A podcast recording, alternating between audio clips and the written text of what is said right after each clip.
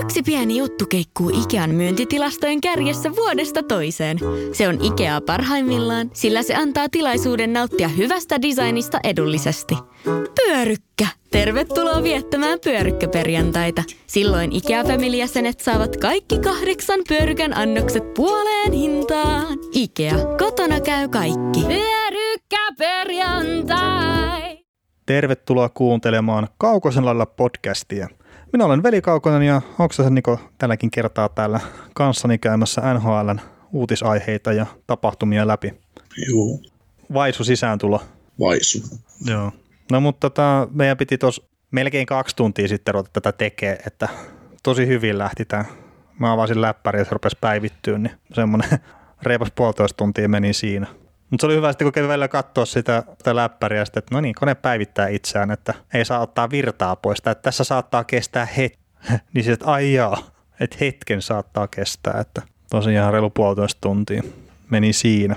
Mutta hei, tota, NHL-aiheisiin, niin otetaanko me ihan ensimmäisenä tuosta, kun ruvetaan käymään uutisia läpi tai tapahtumia, niin käydään tosiaan ekana uutisvirtaa vähän läpi täältä toiselta viikolta, sitten hypätään suomalaisiin ja sitten me kerrotaan vielä meidän tota, mielipiteet top kolme ykkösmaalivaiheeksi ja top kolme kakkosmaalivaiheeksi liikassa, niin semmoinen tuossa niin tämän podcastin aiheet sitten.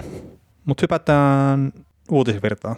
Ja heti ensimmäisenä niin tuli tuossa, mikä päivä tämä nyt tulikaan tämä trade, kun Namestikov myytiin New York Rangersista sitten ottava Senatorsiin.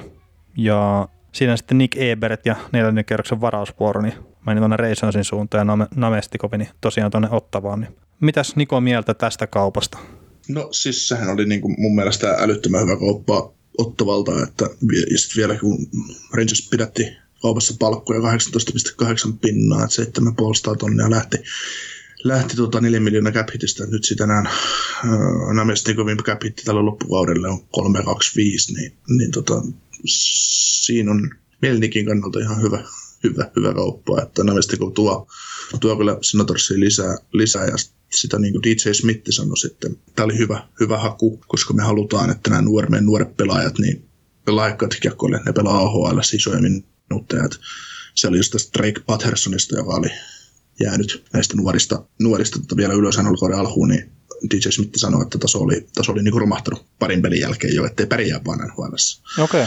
niin, niin tota, nyt saatiin sitten sille pelaaja, niin kuin saatiin lähetettyä se farmiin ja sitten saatiin kuitenkin NHL, NHL-tason hyökkäjä ja hyväkin sellainen niin jo rosteriin, niin, niin tota, sillä, sillä tavalla niin kuin ihan hyvä. No hyvä joo. Homma, että tämä niin just kertoo siitä, että millaisessa tankkausmoodissa toi Senators on, että, että tota, normaaleissa joukku- normaaleissa joukkueissa nostetaan junnuja ylös, että joo, pelakkaa ja kasvakaa ja näin. Ja, ja tota, he, he, he, todennäköisesti nyt, että jos pelaaja loukkaantuu vaikka koko panosta, niin he nostaa mieluummin sen AHL neloskentän laita hyökkää ja enemmän ylös kuin jonkun lupaavamman nuoren, mutta se on niinku ihan ok, että siinä rakennetaan niinku tulevaisuutta ja fiksusti. Ja, ja tota, Pierre Doriankin oli GM sanonut, että hän oli pitkä aikaa Namestnikovia kattonut ja nyt tuli aiheelliseksi tämä kauppa ja, ja he sai hänet ja, ja sitten tosiaan Nick Ebert, Ebert puolustaja, jos neloskierroksen varaus kesälle 2021, niin onhan se niinku täyden, no, tosi hyvä kauppa, niin kuin tuossa. No joo, siis tietenkin toi Senatorsin näkökulma, että ne mieluummin pistää ne junnut sinne AHLään kasvamaan, niin sitä kautta mä ymmärrän ton kaupan. Et just niin kuin eihän Namestikov niin tuu, niin toi jengi sitä kautta pelastaa minnekään suuntaan. Et ne, et ne saattaa olla ehkä nyt toisiksi viimeisiä runkosarjassa, että eivät ole viimeisiä. Mm, Namestikovista saadaan, tot, ne saa hyvän, tota, jos se pelaa nyt hyvin, niin se saa sitten hyvän kakkoskerroksen varauksesta taas vaihdos trade. Niin, no mä en tiedä, siis mun mielestä tuo kyseinen pelaaja on niinku ihan siinä niinku porteella, että kutsuuko Eurooppa vai että saako sitten niinku pysyä NHLssä, että et sillä on se yksi hyvä pätkä tuolla Tampassa oikeastaan, kun se saa pelaa Kutserovin kanssa ja sitten oliko se Stamkosi toisella laidalla, niin siinä tuli yllättäen tehoja. Et mekin varmaan onnistuttaisiin siinä tekemään jonkun verran tehoja, että ei niin paljon toki kuin Namestikovin, mutta kuitenkin jotakin. Mm, niin, tai niin, ei niin paljon kuin Brady Point. Joo, siinä on tosiaan, että jos nyt 44 pistettä teki 62 peli Namestikovi siinä, siinä ykkösketjussa, niin pointti ihan tuplas ne pisteet. Toki pelasi vähän enemmänkin siinä niin kuin pelejä, mutta kuitenkin. Mutta noin niin Rangersin kannalta, niin tähän on cap dumpi ihan niin kuin selkeä, että ne on yrittänyt päästä sitä eroon niin kuin pitemmän aikaa ja nyt se, että ne saa niin kuin jotain vastinetta siitä, niin se oli niin kuin vähän ihmeellinen, että en mä tiedä Nick Ebert, että antaako se nyt yhtään mitään, mutta se on niin kuin varausvuoro. Ja sitten, että ne nyt vaan pidätti jonkun verran niin kuin palkkoja, niin me, me mun mielestä niin kuin paha, että tämähän nyt voisi olla silleen kuitenkin klassinen niin kuin win-win trade. Että Rangersilla ei ollut mitään käyttöä herralle, niillä oli palkkojen kanssa tiukoilla ja tuossa niinku, ja niinku kaus alkoi, nyt ne saa niitä vähän niinku pois, että jos se joukkue rullaa silleen, että ne taistelee ehkä pudotuspelipaikasta siellä trade deadlineilla, niin sitten ne saattaa saada tota, vielä vahvistettua joukkuetta, kun on vähän sitä tilaa enemmän. Ja sitten Senatorsi tosiaan, että ne pystyy pistämään nuoria sitten sinne AHL mieluummin, kun sitten katsoo sitä sekasortoa tuossa NHL puolella ja sitten ehkä pelaa vielä liian vaikeita minuutteja ja näin, niin molemmille silleen niin kuin mun mielestä niin kuin omalla tavallaan hyvä kauppa. Olkoonkin, että mä, mä ihmettelen, että miten ne sai niin Estonkaan vertaa sitä vastinetta siitä, että, että Senators... Niin, taas Nicky, Ber, Nick, Nicky Bertin varaus ei ole mitään. Että... Niin, no ei, ei, se ole mitään, mutta että siis mä jotenkin näen, että kyllä myös Senatorsi niin kuin, silleen vähän jeesas tuossa. Mm. Että, että ei, ei ole hirveätä markkinoita varmasti ollut kyllä tuolle kyseiselle kaverille, niin, niin, niin eipä siinä. Mutta tota, ei tämä nyt ehkä niin järisyttävä treidi, että tähän tarvitsee ka- käyttää nyt seuraavaa puolitoista tuntia, niin mennäänkö eteenpäin?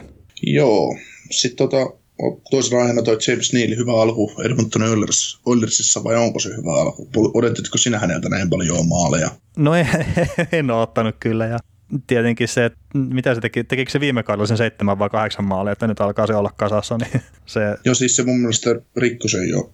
Eikö niin tekikö se kuusi maalia vaan? Joo, taisi olla, taisi olla sillä, että tästä me saadaan se nopeasti kyllä tarkistettua, että olemme taas niin hyvin valmistautuneet. No ei se nyt valmistautumisesta ole kiinni, että se on niin kuin melkein yhden tekevä, että tekikö se nyt kuusi vai seitsemän maalia sitten viime kaudella. Seit, seitsemän No niin, eli se on taas 67 peli.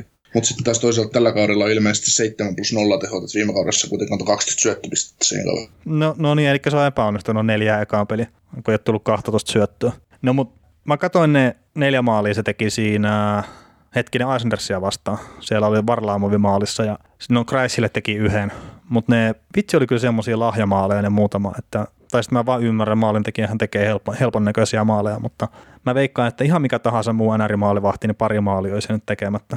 Mutta eihän se ole niinku Jamesilta mitään pois. Et se, on, se on aloittanut nyt kauden hyvin ja toivottavasti pelaa hyvin kerran. Se meinaisi niinku sitä, että Oilers olisi lähellä pudotuspelejä, jos ne saisi niilistä niinku sen 25-30 maalia irti. No, tällä hetkellä Oilers on menossa, tota noin, no tietysti tämä on nyt lauantailta, kun äänitetään, että, että on saattanut jopa hävitä jo pelin tähän mennessä. Ei ole, tällä ei, äänitys... ei ole äänityshetkellä, ei ole hävinnyt pelejä. Niin, äänityshetkellä ei ole hävinnyt vielä pelejä, ne on menossa tois, toisaalta niin puhtaalla pelillä pudotuspeleihin. Että, että niin, tota... ne kerää 164 pistettä. Mm. Ja kaikki puhuvat, että Edmonton oli kova viime kaudella. Edmonton oli kova, kun Tampa Bay oli kova viime kaudella. Joo, Edmonton ei ollut. Mutta siis tosiaan, että tuossa nyt on pari tuntia siihen, siihen kun tuota Rangersia vasta alkaa tuo Oilersin peli ja nyt on vielä puhtaalla pelillä jengiä, että siis sekin on ollut kyllä niin kuin yllättävää, että Oilers ei ole hävinnyt yhtään peliä. Mm. Monta joukkuetta nyt on kohdannut jo tämän kauden aikana semmoista, kelle olisi voinut hävitä. No periaatteessa viime kauden näytöillä ihan joka ikisellä. Niin, ei siis hy- hyvä alkujoukkueella, ei siinä mitään. Ei siinä mitään. Ja mainitaan nyt tuosta James Niistä vielä se fakta, että nyt kun se tekee se hattutempun tosiaan, niin se on tällä hetkellä ainut aktiivipelaaja, millä on niin neljä, neljän eri joukkueen väreissä tai neljän eri joukkueen paidassa, niin on sitten hattutemppu tehtynä, että aikanaan Dallasissa ja Pittsburghissa ja Nashvillessä tekee nyt sitten Edmontonin paidassa teki hattutempun ja oli muistaakseni ensimmäinen neljän maalin peli hänelle sitten toi, mikä tuli Andersia vastaan. Että, että sille no, aika hyvä. Ei, ei tehnyt sitten Vegas. Niin, olitko sanonut, että ei tehnyt Vegasin paidassa hattutemppua? Niin, ilmeisesti ei olisi kerennyt tekemään. Uh, Tämä on muuten hyvä, kun mä heitin tälle omasta ulkomuistista, mutta että olisiko se sitten ollut, että se on tehnyt Vegasin paidassa, mutta ei Dallasin paidassa? No, kyllä se Dallasin paidassa varmastikin on tehnyt, no niin. mutta, mutta, mutta mutta ei se Vegasissakaan sitten pelannut niin älyttömän hyvin. Ja Kälkärissä se ei tehnyt hattutemppua, se on ihan varma. Mm, seitsemän, seitsemän maalia tehnyt kaudella ja niin sitten yksi on kuitenkin tullut hatrikin maalta. Niin. Mutta sitten taas on, me, me, tiedetään pelaajia, jotka on tehnyt noin 30 maalia kaudella ja sitten yksi on ollut kuitenkin viiden maalin peli. Että... Kehen sä viittaat nyt? Ei, mä en muista. Onhan nyt heittele. niin, että se saattaa se taso tippua sitten yksittäisen hyvä, hyvän jakson jälkeen. Mutta sehän on hyvä muistaa James Nealissäkin, että nyt on neljä peliä pelattu ja silloin seitsemän maalia. Se on upea, upea niin kuin aloitus, mutta että tuossa kun ollaan 41 peliä pelattu, niin ollaan kauden puolivälissä, niin sitten ollaan paljon viisaampia niin kuin sen kanssa, että missä mennään James Nealin suhteen. Et, sillä on laukaus, millä pystyy tekemään NHL tuhoa. Se on ollut ihan selvää koko ajan ja nyt vaan pitää niin pystyä pitämään se tasaisuus. Joo, James Neal oli Vegasista tota, kaksi kahden maalin peliä ja ne tuli heti kauden, kauden tota, noin kolmen ensimmäisen matsit. Se painoi Dallasia vastaan kaksi maalia ja sitten kauden kolmannes pelissä Arizona vastaan kaksi maalia ja sitten tähän neljään ensimmäiseen peliin, niin niille painoi kuusi maalia ja sitten Joo. vähän tahti. Eikö tehnyt ihan siihen ensimmäiseen peliin kaksi maalia? Joo, joo, Dallasia vastaan ensimmäisessä pelissä kaksi maalia, toisessa joo. pelissä Arizona vastaan yhden maalin ja sitten kotiavauksessa Arizona vastaan kaksi maalia. Joo. Onnistui silti olemaan miinus yksi. Mutta tota, James Nealistähän voi niinku sen verran vielä mainita, että Gallagherissa, kun se viime kausi meni miten meni, niin se lähti rullaa siellä niinku väärään suuntaan heti kauden alussa, että että se oli tullut harjoitusleirille huonokuntoisena. Se, että onko se niinku riippunut siitä, että häntä ei ole kiinnostanut kesällä hirveästi treenata, vai että onko hän ollut kuntoutumista kesken kerta. Parit pitkät kevät on Niili pelannut siinä kuitenkin ennen Kälkäriä, niin mä en tiedä sitä ja en muista lukeneeni mitään, niin kuin, että onko ollut kuntoutumista, mutta että kuitenkin mennyt Kälkäriin viime syksynä huonossa kunnossa, valmentaja ei ole tykännyt, niin se lumipallo lähti, lumipallo lähti vyöryyn väärään suuntaan. No nyt sitten se, mitä mä muistelen Endmontonista lukeneeni, niin on mennyt sinne hyvässä kunnossa, ollut hyvä treeni kesä takana, jne, ja nyt sitten on tulosta taululla, niin miksei pystyisi olemaan tosiaan niin kuin tehokas jatkossakin. Mutta tuskin tekee samalla tahdilla maaleja kuin tähän asti, että siitä voin lyödä vetoa kenen kanssa tahansa. No. Mä just tässä katselen näitä James Neilin kausia ja pelejä, mitä se on pelannut, niin Nashvillessä pelatessa hän tekee ainakin yhden hatrikin Edmontonia vastaan. no niin. Tämmöinen löytyy täältä. Kyllä. Mutta tämähän oli tämä viimeinen kohta, mikä meillä oli tähän kohtaan, niin että voittiko Edmontoni tämän Neil Lusitz tradein jo nyt? Tai no, mm, siis... no, mä oon ollut, niin, no mä oon ollut sitä mieltä koko ajan, että se voittaisi heti sillä hetkellä, kun se trade tehtiin. Että joo, joo. Sitä James, James Neal on saanut ihan mun mielestä liikaa raippa, vaikka onkin.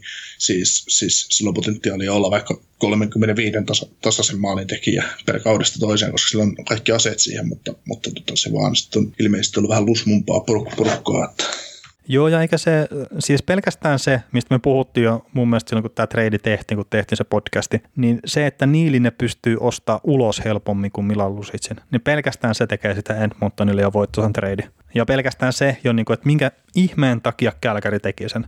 Et Lusitsin sopimus on, niin kuin, ei se ole semmoinen, että mistä ei voi ostaa ulos, mutta sä et saa mitään hyötyä siitä, kun siinä on niitä allekirjoitusbonuksia. Niin mm. Edmontoni, hienoa, että niin kuin saivat sen, mitä ovat hakeneet, ja ilmeisesti Kälkärissäkin ovat tyytyväisiä Lusitsi, kun se tappelee siellä. Mutta hei, hypätään eteenpäin. Ja otetaanko kiinni tähän Alex Pietrangeloon silleen lyhyesti, sillä hän tota, teki voittomaalin, tai niin kuin, no, ensinnäkin se teki 400 pisteensä sillä voittomaalilla, ja se on nyt niin kuin toinen plussin puolustaja heidän niin seurahistoriassa on 400 pistettä. Ja Al McInnis on sitten niin kuin siinä eilen 452 pisteellä. Mutta sitten tuo voittomaali, mikä oli 23. Pietrangelolle, niin sillä se meni sitten tuon McInnisin ohi, oli 22. Että, että tässä niin puolustajien tilastoissa, niin se on aika hyvin kyllä, että 23 kertaa kuitenkin onnistunut tekemään voittomaalia 95 maalia kasassa. Joo, no kelpoisesta puolustajalta, niin sitä niin kuin myös hyvä odottaa, mutta kyllä se niin kuin... Niin, mutta joka kolmas maalityyli, tai ei ihan joka kolmas, no joka neljäs maali, minkä sä teet, niin on voittomaali joukkueelle. Kapteenimaista toimintaa voisi sanoa. Niin, no mikä siinä Onko millä tasolla Crosby on vetänyt? no sekin on ihan ok varmaan. En osaa sanoa paljon sillä voittomaaleja ja näin, mutta että kyllä mä luulen, että se on kolme kertaa päässyt nostelemaan jotain pyttyä tuossa päässä päällä, niin eiköhän se ole ihan tarpeeksi tehnyt. Joo, se tota noin, jos ei tästä ole mitään lisättävää, niin mä voin kaivaa sen täältä, tämän tiedon ja mennään me seuraavaan aiheeseen. Joo, otetaan tässä tota, muutama Buffalo-pelaaja ja jatketaan puolustajissa, niin Rasmus Dalin on pistettä valossa pelannut hyvän alkukauden. Et nyt on niinku jo viisi peliä takana, mutta että se, mistä me otetaan kiinni, on nämä neljä ensimmäistä peliä, joihin se on niinku tehnyt tehot 1 plus 6, eli 7 pistettä. Ja se on niinku eniten näiltä teini-ikäisiltä mutanttiin ja kilpikonnilta, eli teini-ikäisiltä puolustajilta niin kuin kauden alusta neljään ensimmäiseen peliin niin kuin NHL-historiassa. Ja sitten kahdella teini-ikäisellä puolustajalla on sitten niin pitempi pisteputki kuin Dalinilla kauden alusta, ja Dalinin pisteputki mun mielestä meni poikki nyt tässä viime yön pelissä. Rasmus Dalin ei saanut syödä pisteitä erillisen ottuna. Joo, no näin mä muistelinkin, mutta että just niin kuin ajattelin vielä, että olisin kattonut, mutta tosiaan se uh, Drew Doughty oli muistaakseni siinä, niin kuin, että jolla on se viiden pelin pisteputki kauden alusta, että jos niin kuin heittää tämmöisiä niin kuin nykypäivän nimiä, niin Doughty muistaakseni oli siinä, mutta että tosiaan tämä seitsemän pistettä, mikä Dalini keräsi, josta pääosa vielä YVllä, niin on sitten kuitenkin kauden alusta neljä ekaa matsia, niin eniten tota, mitä on teini-ikänään puolustaja tehnyt NHL. Joo, jos, Joo, ja jos palataan nopeasti noihin kapteeneihin, niin, niin tota, niin Crosby uralla on tehnyt 947 ottanut 408 maalia, ja näistä maaleista 60 on ollut voittomaaleja, että tota, se on niin joka seitsemäs maali voittomaali, eli voidaan pitää Alex Pietrangelo huomattavasti paljon parempana pelaajana kuin Sidney Crosby. Ja etenkin kapteenina. Niin. No joo, tosi Crosby on tehnyt varmaan muuten aika paljon tärkeitä maaleja myös. Ei, mutta voittomaali, voittomaali. No se on totta kyllä tietenkin, ja se, no, Et niin kuin enemmän... Siis Crosby tekee turhia maaleja, Pietrangelo tekee vaan tärkeitä. Oikein. No mutta tota, hei, hypätään Crosbysta niin sitten tähän Buffalon toiseen pelaajaan ja nyt hyökkäyspäähän, niin Victor Ulofsson. Niin sillä tota, niin kuin NHL-uran uran kärkeen, niin se teki kuusi maalia YVllä. Niin kuin ensimmäistä kuusi maalia se teki kaikki YVllä. Ja NHL-historian, niin kuin, tai NHL-historiassa niin kymmenen ensimmäiseen peliin enemmän ylivoimamaaleja tulokkaista on tehnyt vaan muuan Teemu Selänne. Mutta tämä niinku, tämän tota, Ulfsonin kohdalla, niin sillähän on nyt tältä kaudelta tehot 4 plus 1, mutta että sitten kun sen venyttää viime kauteen tuon tilaston, niin sieltä niin, tai viime kauteen, niin siellä on 2 plus 2 tehot. Ja sitä kautta se tulee sitten kuusi, kuusi ylivoimamaalia, mitkä hän tota, on tehnyt. Ja se kymmenen ensimmäistä peliä tulokkaana. Että nämä on vähän silleen niin kuin hassuja nämä NHLn tilastot, kun ne hyppii niin kuin eri kausien välillä jne. Ja sitten esimerkiksi jos on nyt niin kuin jostain syystä lähetettäisiin farmiin tai se loukkaantuisi tai jotakin, niin se olisi kuitenkin sitten ensi kaudellakin vielä tulokas. Että. Mm. Se olisi, tota, tämä on niin mielenkiintoinen tapasta Ulofsson, että kaveri on kuitenkin jo ikäloppu. että kaveri on 24 no niin. 24-vuotias kaveri. Hän nyt on varattu seitsemännellä kierroksella kesän 2014 draftissa tämä joukkueeseen. Mutta sitten tota noin, äh, tämä on niin puhkeaminen kukkaan tapahtui käytännössä niin toissa kaudella Frölundassa kaudella 17-18. Kaveri pani SHL 50 pelin 27 maalia ja 43 tehopistettä. Sitten viime kaudella Rochester Amerikansissa AHL, niin, niin kuitenkin, kuitenkin 30 maalia, 33 tehopistettä. Ja, ja niin kuin, no tämä varmaan poikkeus vahvistaa säännöt, että jokaisella draft pickillä on merkitys, mutta just se, että mitä nyt on Ulfsonin niin tällä kaudella näin Buffalo pelissä, niin onhan sille ihan huikea kuti on, ainakin on. Niin tämmöiseksi kaveriksi, että, että kyllä sillä niin maaleja herra kelpaalla tuo, mutta just tämmöinen, että, että kukaan enää uskoo, että jos sä varat niin kuin viisi vuotta sitten varattu seitsemän kerroksen pelaaja, että se tulee ja pukkee kukkaan niin 25-vuotiaana. Sitten kun se on niin kuin, tai 24-vuotiaana tässä tapauksessa, kun hän on jo vanha jarru tavallaan niin HL, niin sitten tulee niin kuin, et, ja sitten sit niin kuin tämäkin, että tämä pelaaja on sen ikäinen, että ei, en mä pitäisi ihmeenä, että se taso niin pysyisi tuommoisena, tai siis hänestä tulisi tuonne solidi 25 35 maalin mies tuonne joukkueeseen. Mm. Niin, kyllä. Tai semmoinen, että, että joka kaudelta voi odottaa sen 25 maalia. Mm. Et en tiedä, että onko se sitten ykköskentän laita se tulevaisuuden paikka vai onko se kakkoskenttä, mutta niinku sitä just, että, että niinku, siinä on paljon, paljon posia niin sanotusti. On ja just se Buffalo YV, missä niinku se, no jos silleen niinku sanot se kolmio, että siinä on toisella laidalla on Aikkeli, toisella on Ulofsoni ja sitten sen kolmion niinku kärkenä siinä viivassa on tavallaan sitten Daliini, niin ne pystyy siinä kolmiossa, ne pystyy liikuttaa sitä kiekkoa tosi hyvin, ja sitten on kaksi laukaisuuhkaa niin selkeitä hyökkien osalta. Ja miksei Dalinikin ole.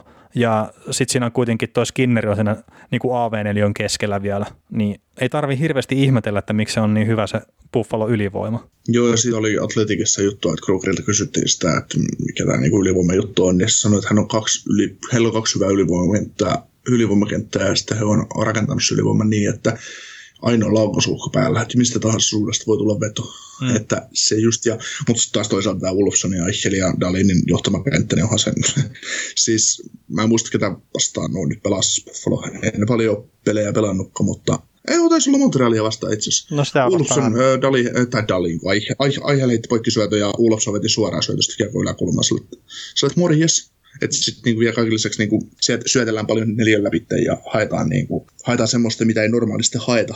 Tai haetaan, mutta ei toteuteta. Niin, kyllä. Ja no se sitten se tota, aikkelikin siinä, että kun sekin pisti tai nöyrytti sitä Montrealia muutaman kerran siinä, siinä pelin aikana, niin Se on kyllä, että kun se, laukaisu uhka ja se niinku, just esimerkiksi mitä Montrealta puuttuu, että kun se on se Weberi vetelee ja mitä etenkin siinä Buffalo vastaan pelissä, niin se veteli ilman maskia sitten sieltä viivasta. Niin ne harvemmin menee NHL-tason maalivaiheelle. Mm. Mutta sitten... Mut sit taas toisaalta siitäkin on kuullut se jutun, että Weberi sanoi, että pois maskista, että on mä vetän itse. Että, et, ettei nyt vaan omaa pelaajan satu. Niin, ettei nyt sattuisi Juhaa leukaa. Mm. Mutta kyllä se Weberin laukaus on semmoinen, että, ei se maski ole tarvinnut, kun se osuu kohdalle, että, että se maaliin menee. Että. No joo, mutta se vaan, että, että Buffalo YV, että siinä on niin paljon enemmän vaihtoehtoja. Niin... Joo, onhan siis se on ero kuin päivällistä totta kai, jos näitä lähtee vertailla. Kyllä. Hei tota, ihan nopeasti, kun sä nyt ilmeisesti oot katsonut sen Montreal Buffalo-peli ainakin osittain, niin mä en vittinyt kirjoittaa sitä minnekään, mutta että nyt voi pohtia tälleen niin kuin hyvin lyhyesti tässä podcastissa, mutta mä mietin, kun mä katson sitä peliä, että onko se Brendan Gallagherilla niin kuin kaikki ok. Että se niin kuin, mun silmään se luistelu näytti siltä, että tehdäänkö mistä tervassa, mutta en, en mä tiedä. No, no mä en pysty tuohon ottaa mitenkään kiinni. Okay. Todennäköisesti siinä vaiheessa sitten, sitten täytyisi lukea tai katsoa niin oikeasti uudestaan. Niin kun, mun, mielestä, mun mielestä Gallagher taas ei se niin kuin ainakaan yhtään huonommalta itse taas näyttänyt Joo, joo, joo eikä siis se voi olla että niinku ihan turhaa kiinni. Että sitten kun saa jonkun ajatuksen just jostain jutusta, niin sitten sä niinku etsit vahvistusta sille omalle mielipiteelle ja sitten sä oot olevina näkevinä sen, niin just sillä mä niinku ajattelin sulta kysyä, että oliko sulla mitään havaintoa siitä, mutta, mutta pitää ehkä seuraa tarkemmin jatkossa sitten. Niin, siis että meikäläinen oli tyyppi, joka tunnistaa aina paskan. niin. Mutta hei, hypätään hienoa uutiseen seuraavaksi. Patrick Marlowe teki sopparin sarksiin, minimisoppari 700 tonnia, ja käänti heti joukkueen kelkaa ensimmäisessä pelissä. Jengi oli hävinnyt kaikki pelit ennen tota Marlo liittymistä joukkueeseen, ja Marlo kaksi häkkiä ja voitto. Tuli, paik- tuli paikalle näytti, että mitä tämä homma, niin. homma tapahtuu. Joo, ja siitä tuli kahdeksas pelaaja liikan historiassa, joka on tehnyt maalin tota, niin kuin saman joukkueen väreissä, ymmärtääkseni, niin että se on tehnyt teini-ikäisenä maalia yli 40-vuotiaana. No ne, ketä ne muut No se ei ole mulla se lista tässä auki, mutta siellä Shane Down oli ainakin, niin kuin mä, mitä mä muistan näitä pelaajia. Mutta joo, tosiaan niin kuin, ei ole niin kuin kaikki ne auki tässä itselläni. Et sekin oli niin kuin kuvan muodossa se, se tilasto siinä, niin mä en vitti tähän meidän dokumenttiin niitä, niitä sitten availla. Joo, tämä on oikeastaan mielenkiintoista, että tuommoisiakin tilastoja niin pidetään ja tuommoisia mm. seuraa. Meidän harvalla pelaajalla kuitenkin kestää kestää uransa, että 20 45 vuotta, näin 40-vuotiaaksi vielä tässä tapauksessa, mutta kyllä tuohon Marlo on varmaan aika monta vuotta tuo hakkaavia, etenkin kun Joe Torton kertoi, että hän oli, he oli kesällä harjoitelleet yhdessä ja siinä porukassa, missä Marlo ja Torton reinas, niin Marlo oli paras, paras luistelija. Niin, niin, tota, no, mutta se on hyvä Mutta se on, se on, se, siis ketä se on sitten ollut? No jos siellä on Tortoni on ollut, niin siellä ei hirveästi tarvita. Niin, niin, niin on kaksi treenannut kyllä kesän, totta kai Marlo on ollut parempi luistelija. Mutta joo, ja sitten tosiaan se, että sä aloitat uras jo teini-ikäisenä, eli siis 18-19-vuotiaana, niin joo, että silloin sä teet maalin jossain joukkueessa, mutta sitten sä oot vielä niinku nelikymppisenä tai vanhempana, sä oot niinku saman jengin väreissä pelaamassa ja teet vielä maali, niin se on niinku harvinaista. Mä luulen, että Sidney Crosby tai Alexander Ovechkin on seuraavia potentiaalisia. Joo, joo hyvin, hyvin mahdollista kyllä. Mutta hienoa. Niin kuin... Tai mitäs, tai mitäs tota, noin Patrice Bergeron tai Brad Marson on pelannut niin kuin 20-19-vuotiaana. Siis Bergeronihan, ei, pelasko se 18-vuotiaana? Kun mä mietin sitä, että vaan lähettikö sen takaisesti junnuihin, mutta kyllä mä luulen, että Bergeron niin on tehnyt sitten kuitenkin tota, jo jun, niin kuin junnu-junnuna teini-ikäisenä maalin. Mutta se niin kuin, että pelaako se sitten nelikymppisenä Bergeroni, niin mä en sen varaan laskis, laskis sitten kyllä, että, että kun 2003-2004 on Bergeronikin aloittanut jo uransa, niin, niin on se, joo, se on ollut vähän yli 18 ja se on tehnyt 18 vuoden ja 86 päivän iässä ensimmäisen maalinsa. 1 plus 2 siihen peliin ja Los Angeles Kingsia vastaan tämmöinen peli ollut sitten, sitten aikanaan 2003. Kuusi vuonna Bergeron on tällä hetkellä? Tällä hetkellä. 34 vuotta ja 80 päivää. No niin, eli kuusi vuotta, ku, ku, kuusi vuotta pitäisi vielä Bostonin päädyssä tahota, että, että joo, ja, joo, siis, yrittämässä sitä maalia. Ja en siis ihmettelisi yhtään, jos vaikka tahkoiskin. Ei, ei siinä, mutta että just tuossa niin toista podcastia kuuntelin tällä viikolla ja just niin kuin Pergeronista puhuttiin, että siinä on niin kuin pelaaja, jolla on niin kuin kovia kilometrejä kropassa niin kuin oikeasti, että sillä pelasiko se ne kylkilut murtuneena vai mitä niin kuin just pudotuspeleissä ja kaikkea, kun se pelaa niin kuin se pelaa rankkaa kiekkoa, että se tekee duunia koko ajan ja se ei säästele kroppaansa, niin en mä tiedä siis Bergeronin kohdalla, niin en mä ihmettele yhtä, että vaikka se niinku olisi sille, että hei, että so, sopimus kun loppuu, niin mä lopettelen myös, että, että ja ei siis sillä, että niin taso riittäisi, vaan että se asettaa itselleen varmaan eri standardin pelaamiselle kuin mitä sitten monet muut, niin sitä kautta niin kuin sitä, että varmasti pystyy olemaan vielä niin kuin monia vuosia joukkueelleen hyödyksi, mutta sitten se, että miten hän itse kokee tilanteen. Joo. Tuossa on muuten varmaan sama tilanne. Tuo, jäätiin nyt takerruttiin Patrick Marloyhon ja mentiin sen jälkeen näihin mun heittämättä mm. perin pelaajiin, mutta siis se, tuo Bergeronis varmaan pätee sama juttu, mikä pätee,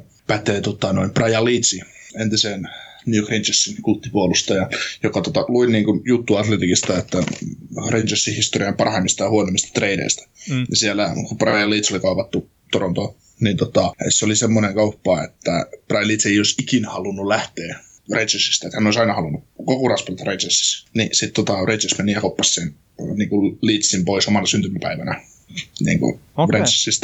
Niin tähän, tästä tulee niin kuin samanlainen niin kuin fiilis niin kuin itselle ajateltuna niin kuin just Bergeronin. Että niin kuin, tässä on niin kuin totta kai jos mahdollista, että Bergeron lähtisi pelaamaan johonkin muualle. Koska voi hyvin olla, että pari vuoden, parin kolmen vuoden päästä tuokin lähdetään tekemään pientä reboodia, koska Stanley ikkuna niin kuin taas menee kiinni tavallaan, vaikka niin, on niin, niin hyvä joukkue, niin kuin sillä onkin. Että sitten taas, että kävisi samanlaisesti kuin Marlöllä, että tota, hän kävisi jossain muualla pelaamassa, ja niin kuin nyt hän saa rahat Karolainasta. Hän voi pelata pikkupalkalla so- San Joseessa ja näin, mutta sitten taas, että onko Bergero sitten jo semmoinen pelaaja, että sille ei tehdä niin, että häntä kaupataan Brussista mikään ilman hänen niin kuin, suostumustaan tai niin kuin, halujaan, että todennäköisesti on just semmoinen tyyppi kanadalaisena keskusväkkäjän, että haluaa pelata uransa siellä, missä miss, niinku tavallaan koti on. Ja... Niin ja siis tämähän nyt on isomman keskustelun aihe, mutta että ylipäätään niinku mun mielestä ei pitäisi näitä seuraikoneita niinku kohdella paskasti. Et, ja mä en sano, että sitä Bostoni näin tulee tekemään, että en todellakaan en usko siihen, mutta että jos miettii esimerkiksi, minkä takia Alfredson joutui lähtemään Detroittiin, että kun ei tarjottu tarpeeksi hyvää sopparia, niin sehän on ihan niin kuin tässä perseen näyttöön niin joukkueen pitkäaikaiselle kapteenille. Ja siis on näitä vastaaviakin tapauksia, mutta että ei. Niin eikö Alfikin halunnut, niin eikö Alfi halunnut voittaa Stanley Cupin niin kuin Mike Modanokin? Että ne meni molemmat niin kuin Detroitin koittaa. No oli siinä varmasti sekin, mutta että siis mun muistikuva on se, ja nyt korjatkaa joku kuulija, joka on tänne asti jaksanut kuunnella, niin jos tietää paremmin, mutta mulla on semmoinen käsitys, että Ottavasta ei missään vaiheessa tarjottu semmoista sopimusta, mikä Alfredson olisi voinut allekirjoittaa tai ylipäätään tarvittiinko sopimusta ollenkaan, niin sitä en ole ihan varma. Mutta muistikuvani on vaan se, että sieltä on niinku tarjottu paskaa sopimusta ja Alfredson sitten on mieluummin lähtenyt menee. Ja sitten siellähän on ollut sitä niinku riitaa, että Alfredson on palannut sen, niinku, sen tonne organisaation senkin jälkeen ja lähtenyt menee taas, kun on sukset mennyt ristiin. Että siellä tässä omistajan kanssa niinku Alfredson olla kaikki ihan jees, mun ymmärtääkseni. Mutta hei, tota, hypätäänkö eteenpäin? Ja tämä on sinällään tavallaan niinku osuva, että kun Phil Kesseli pelasi nyt 777 pelin peräkkäin. Ja nythän se sitten niin kuin pääsi sillä tässä teräsmieslistassa niin seitsemännelle sijalle ja meni tämmöisen pelaajan kuin Greg Ramsin ohi. Niin tämä niin omalla tavalla, kun puhuttiin just Perseronin kovista kilometreistä ja näistä kaikista tämmöistä, niin ihan mielenkiintoinen, että Patrick Marlohan on tuossa niin listalla Kesselin eellä ja on kyseessä aktiivipelaaja. Marolla on 789 peliä pelattuna ja hänen teräsmiesputki ei katkenut sen takia, että alkukaudesta jäänyt muutamia pelejä pelaamatta. Ja sitten aktiivipelaajista on vielä Keith Jandl, niin sillä on 801 peliä pelattuna. Että niillä on niinku aktiiviset teräsmiesputket, ne on aika kovia saldoja sitten kuitenkin, kun rupeaa olemaan 10 vuotta pelattuna ihan joka ikinen peli. Hmm. Ja toi Doc Jarvis on tässä niinku ykkösmies, sillä on 964 peliä pelattuna putkeen. Ja olisikohan se ollut sille, että se oli jopa uran alusta. En ole ihan sata varma, mutta saattoi olla näin. Ja se, mikä mua tässä teräsmiesputki hommassa, mikä mua itse pikkasen korventaa, niin Andrew Cogliano on 830 peliä pelattuna putkeen, ja se sen teräsmiesputki katkesi, kun sille annettiin pelikielto silloin aikanaan, niin se oli niin kuin jotenkin silleen, että joo, että sillä oli se 830 peliä putkeen Coglianolla niin kuin ura ensimmäisestä pelistä, niin sitten tuonne viimeiseen, että, että silläkin yli kymmenen vuoden putki tosiaan tuli niitä pelejä. Joo, mutta onko Cogliano missannut sitten sen jälkeen pelikeltoisen loukkaantumisen tai muun kannalta pelejä? No kun siis mun muistaakseni ei ole. Tosin nyt täytyy sanoa, että mä sitä Dallasin uraa en ole ihan hirveän tarkkaan seurannut Coglianon osalta, mutta Daxessa ei missannut yhtään peliä. Joo. Niin se... En ole, mulla, mulla, mulla on sellainen kutina, että se olisi lokkaantumisen takia nyt vähän missannut Dallasista pelejä, mutta en ole ihan sitä varma tästä joo, asiasta. Joo, joo, siis... Et pistäkää meille palautetta. Mutta joo, Kesseli tosiaan niin nousi yhden pykälän ylöspäin teräsmiesputkessa, mikä Kesselin kohdalla mun mielestä kuulostaa oudolta, että se on pelannut niin kuin melkein 800 peliä putkeen. Et jotenkin voisi kuvitella, että eikö se nyt ole välillä niin kuin poissa peleistä ja näin, että eikö se ole vähän semmoinen, mä en tiedä, neitimäinen kiekko ole ehkä tyhmästi sanoa, mutta että, että voisi olla ehkä herkemmin sivussa ja näin. Mutta että ei, ei näköjään ja no okei, Kesseli ei ehkä ole se pelaaja, mikä pistää maailman eniten kroppaa likoon, mutta... Mm, niin piti just sanoa, että se ei välttämättä kovin monta minuuttia pelaa alivoimaa tai jotain muutakaan, että, että se ei niin kauheasti tule sitä hittiä. Että, niin. Mutta tietysti ei se, ei se loukkaantuminen aina blokatuista laukauksista johdu tai mistään muusta, niin. että se, se voi tulla, ei sun tarvitse kuin luistella väärässä, on päin laitaa niin sun menee jala kaikki. Niin, niin, tai sitten se, mikä on itsellä niin ollut yhdessä, okei mä en ole huippuurheilija, mutta että aikanaan kun kävi vielä kiekkoa pelailemaan ja yhdessä turnauksessa pelas, niin luistelupotku, niin huomasi nivuusessa, että tämä ei ollut hyvä juttu. Niin siis se voisi tulla ihan hyvin niin kuin just tuommoiselle Kesselin kaltaiselle räjähtävälle luistelijalle. Et, mutta et varmaan pitävät kropastaa vähän paremmin huolta kuin meikäläinen, mikä menee aina ilman lämmittelyä pelailee. Joo, aina tosiaan, mikä pullistuu salilla on pelilevy. Joo, nimenomaan ja, ja verisoni otsassa. Niin. Mutta hei, otetaan kaksi niin kuin DAX-aiheista uutista, sillä molemmat on niin kuin omalla tavallaan, tai onkin niin kuin seurahistorian kannalta merkittäviä. Eli ö, viime yön pelissä niin Ryan Ketslaff meni kaikkien aikojen pelilistalla kärkeen ja on pelannut 989 ottelua DAXin paidassa. Koriperi on kakkosena 988 pelillä. Nyt perituskin enää menee ohi Ketsafista, sillä viime kaudella toi niin kerkössä kääntyi kertalleen, mutta sitten Ketsafi oli poissa peleistä, niin peri meni eilen. Mutta näyttää siltä, että Ketsafista tulee DAX-historian ensimmäinen pelaaja, joka on pelannut tuhat peliä joukkueen paidassa. Ja... Joo, joo. Koriperi, Koriperi mikä se tilanne mutta tällä hetkellä on? Tuskin tulee pelaamaan sitä tuskin tulee pelaamaan sitä tuhannetta peliä nyt Daxeja vastaan. Ei ainakaan, siis se, sen olisi pitänyt pelata kaikki pelit, niin kun niissä olisi ollut tuhannes peli Daxeja vastaan. Mm. Ja sehän ei ole nyt pelannut vielä yhtään peliä. Joo, ja sitten just, että niin, niin, ja sitten jos pery, nyt ajatellaan, että koska hän sitten ikinä palaakaan, että koska sitten Dallasi kohtaa seuraavan verran Anaheimin. Niin, että niin, kyllä. Se, ei, ei se sitten sattuisi siihen seuraavaan putkeen. no, se mahdollista. Tietenkin mielellään vielä Anaheimissa. Ja mainitaan toinen Cam Fowler teki, taisi tehdä kauden toisen voittomaalin Daxelle, niin oli 60 ja pääsi tasoihin Scott Niedermayerin kanssa niin kuin voitto, voittomaalissa kuin maaleissa ja se on niin puolustajien jaettu kärkipaikka nyt sitten Fowlerille. Sille aika mielenkiintoinen, että Niedermayer kuitenkin ei ihan hirveän montaa kautta lätkinyt tuolla Daxin takalinjoilla ja 60 maalia kuitenkin sai aikaan, niin Fowlerilla on muutaman kausi enemmän siinä. Mm. Mutta joo, Hei, yllättävän pitkälti saatiin näitä uutisia tähän niin kuin, niin kuin ajallisesti höpöteltyä, mutta että hypätäänkö suomalaisia? Joo, mennään vaan, mutta tosiaan marraskuussa ei ainakaan Dall- Dall- Dall- Dallas ja Anaheim eivät kohta ainakaan marraskuun aikana. Okei. Okay. okay. Se on todennäköisesti todella kaukaa haettua, että se nyt tulisi tuhannespelistä Anaheim mielestä. No joo, joo, joo, ja sehän on aivan niin kuin hauska semmoinen kuriositeetti heittää silloin, että se olisi ollut niin kuin mahdollista, mutta että peri päätti murtaa jalkansa, niin ei tarvinnut sitä miettiä sitten. Mm. Mutta joo, suomalaiset ja kun puolustista puhuttiin, niin Heinola teki uran avausmaalissa tuossa Jetsin paidassa. Pääsi tällä tuon Seifelin syötöstä, niin sitten Matt Marin selän taakse kiekon, että ihan jees maali. Ja taisi olla nuorin suomalainen puolustaja, joka on tehnyt nhl maalin. Et Heinolalla oli ikää 18 vuotta, 240, 247 päivää ja Rasmus Ristolainen, joka aikaisemmin piti tuota ennätystä, niin sillä oli 18 vuotta ja 800, 800 363 päivää. Et silleen reilu 100 päivää nuorempana sitten Heinola teki ura-avausmaali. Ja mainitaan tuosta muuten Jetsin puolustuksesta siinä kyseisessä pelissä, kun tuo Dimitri Kulikovi oli sivussa siitä pelistä henkilökohtaisten syytten takia, niin Jetsin toi niin kuin puolustuksen ö, kokemus siinä kyseisessä pelissä, kun se peli alkoi, niin oli 350 NHL-peliä. Se, se on aika vähän. No ei siinä paljon ja siis, jos mä ihan väärin muistan, niin Anthony Bitetto oli niinku eniten pelejä tai se pelaaja oli eniten NHL-kokemusta siinä kokoonpanossa. Mm, se kertoo hyvin paljon, että siellä on pelannut siihen Joo. Niin taas voidaan heittää se, että mekin oltaisiin vahvistuksia sinne Pakistaan. No ei nyt sentään. no ei, kyllä me siihen mentäisiin, mutta ei me vahvistuksia oltaisi. Ja sitten, no tämä käytiin itse asiassa tuossa Hockey Central Noonissa läpi silloin, kun mä tämän ensimmäisen kerran kuulin tämän Jetsin pelaavan kokoonpanon kokemuksen, niin se käytiin siinä läpi ja, ja sitten siinä käytiin myös se, että kello on toisiksi vähiten kokemusta, niin no meillä nyt tämä lukee tässä ylhäällä, mutta olisitko osannut arvata ilman tota tekstiä, että mikä olisi ollut toisiksi vähiten kokemusta omaava joukkue, noin niin kuin pelimäärällisesti? No ei sitä kyllä vaikeita. Kyllä. Mutta siis mainitaan nyt kuulijoillekin, kun teette näitä meidän muistiinpanoja, niin Colorado Avalanche oli se, jolla oli ollut edellisessä matsissa niin kuin toisiksi vähiten kokemusta ne puolustajien kohdalta niin kuin pelillisesti. Ja se oli semmoinen, se oli vähän reilu 1400 peliä, mitä niillä oli. Nyt tuhat peliä enemmän. Niin, ja siis 1400 on vähän sitten kuitenkin. Ja sinne sitten, kun tämä Ian Cole palaa, niin se, sinne tulee aika reipas määrä sitten niin kuin pelikokemusta lisää. Mutta toikin on silleen niin kuin mielenkiintoinen just katsoa, että kun Apsin tai Colorado Avalanche se kokemus, että mistä me puhuttiin jo siinä kausiana, koska se on vähäinen, niin se vaan, että tuleeko se jossain vaiheessa näkyä sitten tuossa tuossa tota, niin kuin Avalanssin joukkuessa enemmän kertaa. Nythän se on vielä mennyt ihan hyvässä lennossa. Mutta...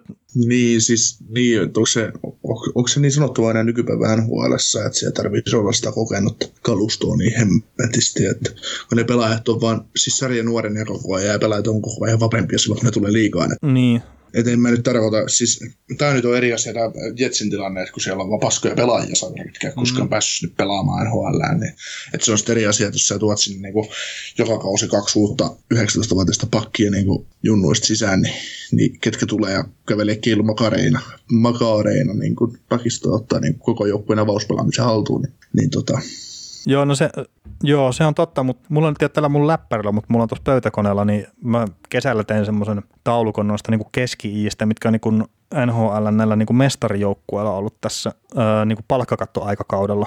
Ja siis se on tullut se keski-ikä jo alaspäin, mutta muistaakseni puolustuksen kohdalla se taas niin kuin, se ei ollut ihan hirveän paljon muuttunut siitä, mitä se oli niin kuin ekalla palkkakattoaikakaudella versus sitten tämä niin kuin viimeisin mestaruus, minkä sitten plussi voitti mutta pitää, pitää kaivaa se ja sitten siitäkin voi varmaan niinku ihan oma semmoisen kohtansa ottaa johonkin podcastiin, mutta että voisi ehkä niinku kuvaa ainakin jakaa tuonne jonnekin palveluun, niin saa sen sitten porukka katsoa. Mutta joo, hei mainitaan vielä sen verran, että Jets voitti pelin, missä Heinola teki maalin, niin tota, Pittsburghia vastaan, niin edellisen kerran, kun Winnipeg Jets oli voittanut Pittsburghissa peliä, niin oli ollut 92 tammikuussa – mikä kuulostaa tosi hassulta. Niin, silloin, silloin siellä tota, noin, Pittsburghiskin pelasi vähän erilaisia kundeja. Joo, ja siis tämä nyt on silleen tietenkin, mulle itselle on hirveän tuttu nimi tämä Bob Essensa, mutta että se pelasi niinku maalilla silloin. Joo. Tuo oli 38 kertaa, kun ne voitti 4-0 peli. Mä todella toivon, että tämä oikein tämä faktakerta, tämä on niin NHL omasta niin tämmöisestä sähköpostista otettu, että nyt näin olisi tapahtunut. Mutta hei, hypätään Patrick Laineeseen, sillä Tesomon tiikeri on tota, viiteen peliin täräyttänyt tehot 3 plus 7, eli 10 tehopistettä ja jakaa sillä pistepörssin kärkipaikkaa nyt ainakin toistaiseksi Conor McDavidin kanssa, että katsotaan nyt sitten pari tuntia myöhemmin, että mikä on tilanne, kun McDavid pääsee tuossa jäälle, että, että, että ottaako kärkipaikan sitten itselleen ja miten Patrick siihen sitten vastaa mahdollisesti. Mutta onko yllättänyt sinut tämä Patrickilainen alkukausi? No siis No on se nyt tavallaan vähän, koska, koska, koska siinä on ollut vaikeuksia sillä ei kuitenkin ja muut väliin, mutta sitä on huomannut kyllä, että nyt kun se pelasi pari-kolme ensimmäistä pela, peliä pelasi vähän sellainen sun tällä, että nyt se on saanut vähän juonesta kiinni jo paremmin. Oletko kattonut siis minkä verran pelejä ylipäätään Jetsiltä kertaa? Mä voin sanoa, että mä oon kattonut kauden ekan peliä, sen jälkeen en ole kattonut yhtään Jetsin peliä kokonaisuudessa. Mm, mä katsoisin ensimmäisiä sitä, sit sitä tota noin Pittsburgh, Pittsburgh-peliä kaksi erää ja sitten tämän viimeisimmän pelin, viimeisimmän pelin missä Pate paino 2 plus 2 tehot tuota minusta vastaan. Okei. Okay. Miltä se on näyttänyt noin niin kuin sun? No siis laineen tekeminen on ollut hyvin pitkälti samanlaista, mitä se on siinä ekassa pelissä, että, että tota, hei se siis 5 vastaan 5 pelissä se on ihan selvästi niin kuin edellä, mitä se oli niin kuin aikaisempina kausina, että se on siellä pelin mukana, pelin mukana paremmin. Ja nyt sillä niin kuin, ää, no ei se vieläkään mikään, vieläkään mikään niin kuin semmoinen superi siellä laidassa ole, mutta, mutta mm. mun mielestä se on niin kuin, siitä näkyy, että se on asenne kyllä aivan erilainen, mitä sillä on ollut aikoina. Että se, niin kuin, no se heti kun sä pelaat 5 vastaan 5 peliä niin kun, sillä kun sitä pitää ohjesääntöjen mukaan niin sanotusti, että sä, sä niin kun pyrit auttamaan joukkuetta voittoa muullakin tavoin kuin pisteillä, niin, niin tota, se tuo sitten pisteitä, varsinkin tämmöisille hyville pelaajille tai niin kuin laajokkaille pelaajille, ketkä pystyy, kenellä on näisyydet tehdä paljon pisteitä. Joo. Et mä, no 2 plus 2, mitä se teki just minusta vastaan, niin toinen tyhji ja sitten se maali, mikä se painoi, se oli kyllä hieno vastahyökkäyksestä niin kuin jäätävä syöttö. Kumpi siinä nyt antoi sitten? Seifli taisi antaa sen syötön ja, ja, ja Van Timer suorasta hyökkäyksestä oli ihan neppäre, mutta, mutta, mutta ihan niin kuin, ei, ei, siinä, ei siinä mitään. Nyt on päässyt pelaamaan sinne, mihin, mihin on halunnut päästä pelaamaan ja, ja tota, tulosta on toistaiseksi tunnu, eikä se, eikä se niin ollut sen ykköskentän ainakaan hidastava tekijä siinä. Joo, jo, eikä siis sitä, kun mä mietin eilen tuossa, kun aika paljon oli sitä kaikkea niin kuin yllättäen Patrick Laine hehkutusta, kun oli siellä piste pörssin kärjessä ja sitten kaikkia just sitä, että te, jotka olette haukkunut lainetta jne. Mä en tiedä lasketaanko mut nyt siihen mukaan vai ei, niin on sitä, että nyt varmaan sitten takit taas viuhuu toisinpäin ja näin. Ja, mutta että just se eka peli, mikä mä itse katsoin, niin se ei mua vakuuttanut. Mä en ole sen jälkeen kattonut laineen pelejä, niin mä en niin oikeasti mä en halua ottaa kantaa siihen, miten se on pelannut. Mutta sitten mä mietin eilen sitä, että kun mä katsoin näitä laineen edistyneitä tilastoja, niin ne on edelleenkin ihan paskalla tasolla vielä. Mm. Et laukausten hallinta on niinku negatiivista, maalipaikat niinku menee vastustajalle ja sitten jos ottaa niinku tämän, että se halusi päästä sinne ykkösketjuun, että se on palannut tämä Laine Seifelin Wheeler-ketju, se on niinku palannut 33 minuuttia tällä hetkellä yhdessä, mikä ei ole paljon, niin sen takia nämä on niinku tosi tyhmiä ottaa edes esille, mutta niiden korsilukema alle 30 yhdessä, 5-5 pelissä. Ja siis niinku tämä, että ne on laukunut yhdeksän kertaa maa, niinku vastustajan maalia kohti, niistä on tullut neljä maalia. Sitten niiden maalia kohti lauttu 18 kertaa ja niistä on tullut yksi maali. Niin se vaan niin kuin, että jos tuo jatkuu tommosena toi niin kuin peli, mitä mä en sano, että se nyt jatkuu semmosena, niin eihän se nyt voi niin kuin pysyä se maalitahti ja näin. Ja siellä rupeaa tulee sitten niin kuin omiin enemmän. Mm. Mutta siis mä, mä en ole tosiaan katsonut pelejä, niin mä en tiedä ja mä myös niin kuin ymmärrän sen, että Laine on sen tyyppinen pelaaja, että, että silloin kun se laukoo, niin se on niin kuin maaliuhka aina, kun se pääsee sinivivan yli. Ja sitten se kun hakee niitä syöttejä ja muuta, niin sillä on vähän semmoinen, tämä on mun henkilökohtainen fiilis, mutta että sillä on niin tapa hakea semmoista niin viisikon tai minkä tahansa, mikä verran se nyt onkaan niitä pelaajia, niin semmoista murtavaa syöttöä, että kaveri pääsee puttaa niin tyyliin tyhjiin maaleihin. Et se on semmoista, niin kuin, se on omalla tavallaan riskialtista, mutta että se niin ymmärtää sitten, että minkä takia se pystyy biittaamaan näitä korseja ja muita sitten. Niin, mutta mä en tiedä, pitää katsoa sitä lainetta kyllä jossain kohtaa kertaa. Mua niin kuin hämmentää nämä tilastot, mitkä sillä on, että niin kuin edistyneet tilastot niin näyttää ihan yhtä huonolta kuin viime kaudellakin ja tulosta vaan tulee tuolla kentällä aika paljon. Tosin niin tuli silloin viime vuonnakin marraskuussa ja ei se missään vaiheessa näyttänyt hyvältä se homma. Niin kuin, mm, mutta ei, ei, tässä nyt, en mä nyt vielä sano, että Laine 164 pistettä tekee tällä kohdalla. Joo, joo, ei minäkään, mutta mä vaan sitä niin kuin mä pohdin itsekseni siinä, että nyt olisi varmaan tosi hyvä hetki pistää jotain tämmöistä niin kuin tilastofaktaa näistä edistyneistä tilastosta laineen suhteen. Et ei varmaan pientä pasta, paskamyrskyä saisi siitä. Mutta joo, siis mieluummin mä itsekin niin kun katson vielä, että miltä se peli näyttää. Että kun se voi olla sitten kuitenkin, että siellä on semmoisia elementtejä, mikä niin tukee tuota tulosta sitten paremmin. Mm. Joo, siis no, no sitä just, että, että mun mielestä se on näyttänyt paremmalta pelaajalta, niin, mitä se on niin, ollut kertaakaan NHL tähän mennessä. Kyllä, ja, siis, että vaikka ne... ja, ja sitä raporttia mäkin olen lukenut, että se niin näyttää paremmalta just sille, että, että siellä on sitä drivea enemmän. Niin. Mutta hyvä, hyvä patelle ja toivottavasti niin jatkaa tolleen ja saa niin kuin luotua sitä itseluottamuksen kivijalkaa, että sitten ne muutamat huonot pelit ei tavallaan niin kuin vie sitä käyrää taas toiseen suuntaan. Mm. Mutta sitten kaksi suomalaista keskushyökkääjää. Joo, Alexander Parkkos ja Sebastian Aho, niin just tämmöinen niin nopea kysymys, että mikä mättää vai mättääkö mitään, sillä Parkkovilla neljä peliä ja kaksi syöttöpistettä, miinus kaksi, sikäli plus minus kiinnostaa ketään.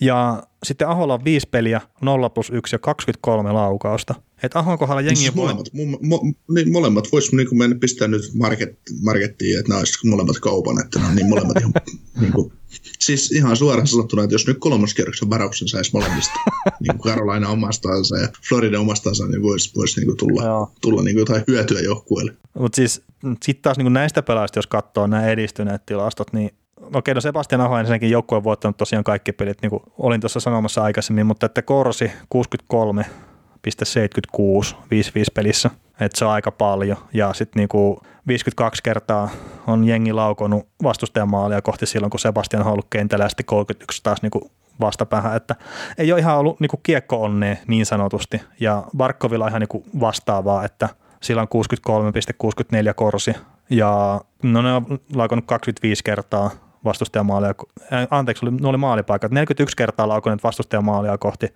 kun niillä on ollut kiekkoja, ja sitten 20 kertaa vastustaja sitten on laukonut taas niin Panthersin maalia kohti, että isosti en huolestus tällä hetkellä, vaikka ei nyt ole tulosta tullut, että Laineen kohdalla edistyneet tilastot ei tue sitä, mitä se on tehnyt, mutta sitten taas niin kuin näiden kahden kohdalla niin edistyneet tilastot taas kertoo sitä, että pitäisi tulla tulosta niin kuin hyvinkin piakkoin. Ja tämähän on tämmöinen mielenkiintoinen testiponnistus, nyt kun nämä on sanottu ääneen täällä podcastissa, niin katsotaan, että mistä puhutaan sitten viikon päästä. Mm. Vai puhutaanko mistään? Niin, puhut niin, lyödään vaan kiinni saa, kun ei meillä ole kuulijoita. Mutta joo, siis äh, mä Floridan peliä mä katsoin tuossa niin Buffaloa vastaan, mitä ne nyt pelas, tämä ihan tuoreen peli, niin sen verran, mitä mä sanoin sullekin, niin mua ei vakuuttanut se niin joukkueen hyökkäyspelaaminen. Et jotenkin semmoista niin kuin vähän hitaan olosta, mutta ehkä se sieltä, sieltä lähtee kulkee ja Karolainen kohdalla niin kuin jonkun verran on jo kattonut, mutta että mä en ole huolissani kyllä Ahosta, että ei ole vaan niin kuin jostain syystä niin sanotusti natsannut kunnolla, että, että kyllä siellä niin kuin ollut sitä positiivista pöhinää, pöhinää paljon. Ja itse asiassa Parkko jotenkin nyt niin muistui mieleen, että kyllä sielläkin oli sitä paikan tynkää itselleen sitten ketjukaverilla, mutta, mutta, mutta ei ole ihan vaan niin kuin mennyt vielä silleen sisään, mutta että kausi on nuori, että neljän ja viiden pelin jälkeen ehkä kannata vielä tota, lähteä myymään kolmosneloskierroksen varauksia. No joo, mutta pari viikon päästä podcastissa me ollaan niin jo ihan varmoja siitä, että nämä niin 15 pelin jälkeen tulee olemaan kauppatavaraa. Joo, joo, joo. Molemmat on ihan, molemmat on ihan turisteja ykkössenttereitä, että missä nämä joukkueet on rakennettu. Niin, niin, niin, että James Neal voi vaihtaa päikseen. Tai eihän ne vaiha tietenkään. Millä niin Milan Lusitsi, kyllä. Saa vähän kovuutta sinne jengiin. Mutta hei, tota, ehkä tämä niinku suomalaisten uutisvirta on käyty läpi niin hypätäänkö me näihin maalivahtijuttuihin, mitä me mietittiin, niin mitä mieltä, haluatko mennä ekana ykkösmaalivahit vai kakkosmaalivahit läpi? Mennään kakkosmaalivahit läpi. Ketä sulla on siellä, jos on tätä top 3 kakkosmaalivahit liikasta, niin ketkä sä saat sinne? No mä heitän ekanakin, kun pyysin, pyysin myös niin ottaa näitä, että mitkä ei päässyt mulla niin sinne listalle listalle, mutta mulla on tässä Bubbling Under-osastolla, niin on, on sitten Anton Kudopin, Thomas Kreis ja sitten Curtis McKinley. Lähinnä vaan sen takia, että McKinley on sitten ollut oikeasti nyt hyvä kakkonen viime vuosina. Että sen jälkeen, kun se pääsi Kolumbuksesta pois. Oliko sulla ketään noista tuolla kakkosmaalivahtien listalla Kudopinia tai Kreisia tai McKinleyä? Öö, Kudopin on mun ykkös, ykkösmies tässä niin okay. kakkosmaalivahtien listalla. Että, että, tota, Joo, ja ymmärretään. Se löytyy, niin, se löytyy, löytyy sieltä. Niin tuossa just, no, Nämä on vaikea arvioida. Vai? Niin, ei siinä, niin kuin, niin, ei siinä oikein niin kuin, voitettu pelit ja niin, niin no kakkosmaalivahti. No kakkosmaalivahti syystä hyvät maaliva, kakkosmaalivahdit saa työpaikan syystä. Että. Niin kyllä. Mutta tota, mulla niinku kakkosmaalivahtina, niinku, että kun top kolme nyt niinku haettiin, ja tämä on jo itsessään vähän epäreilu, siis sille, että top kolme on, niinku, se on todella vaikea niinku millekä tahansa pelipaikalle katsoa. Mutta mulla on kolmantena Ryan Milleri, ja mä katsoin viime yön peliä, minkä ne pelasivat Blue Jacketsia vastaan, ja siinä niin ne näytti siinä pelin alussa tilaston, että niin kahden viimeisen kauden aikana, niin back-to-back peliä niin kuin siinä jälkimmäisessä pelissä, niin Millerin tilastot on kuusi voittoa, kaksi tappia ja sitten neljä jatkoaika peliä.